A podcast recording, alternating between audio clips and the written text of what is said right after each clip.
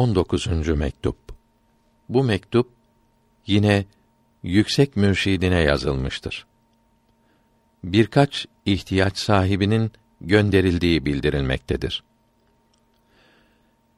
Yüksek kapınız hizmetçilerinin en aşağısı sunar ki askerden bir kimse geldi. Dehli ve Serhend fakirlerinin geçen sonbahar mevsimi için olan haklarının yüksek kapınız hizmetçilerinden hakkı olanlar araştırılarak onlara da dağıtılması için size gönderildiğini bildirdi. Bunun için saygısızlık yaparak yazıyorum. Şeyh Ebül Hasan adına bin dirhem gönderilmesi. Kendisi ilm sahibidir. Ve Hafız Şah Hüseyin adına da bin dirhem gönderilmesi lazımdır. Şah Hüseyin, Şeyh Nevvab Vakfı'nın vekillerindendir.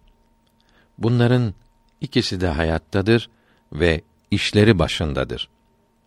Kendilerinin hakları olduğunda şüphe yoktur. Vekillerini gönderdiler. Askerin söylediği doğru ise ikisinin hakkını buna vermek uygun olur. Kendileri Serhent'tedirler.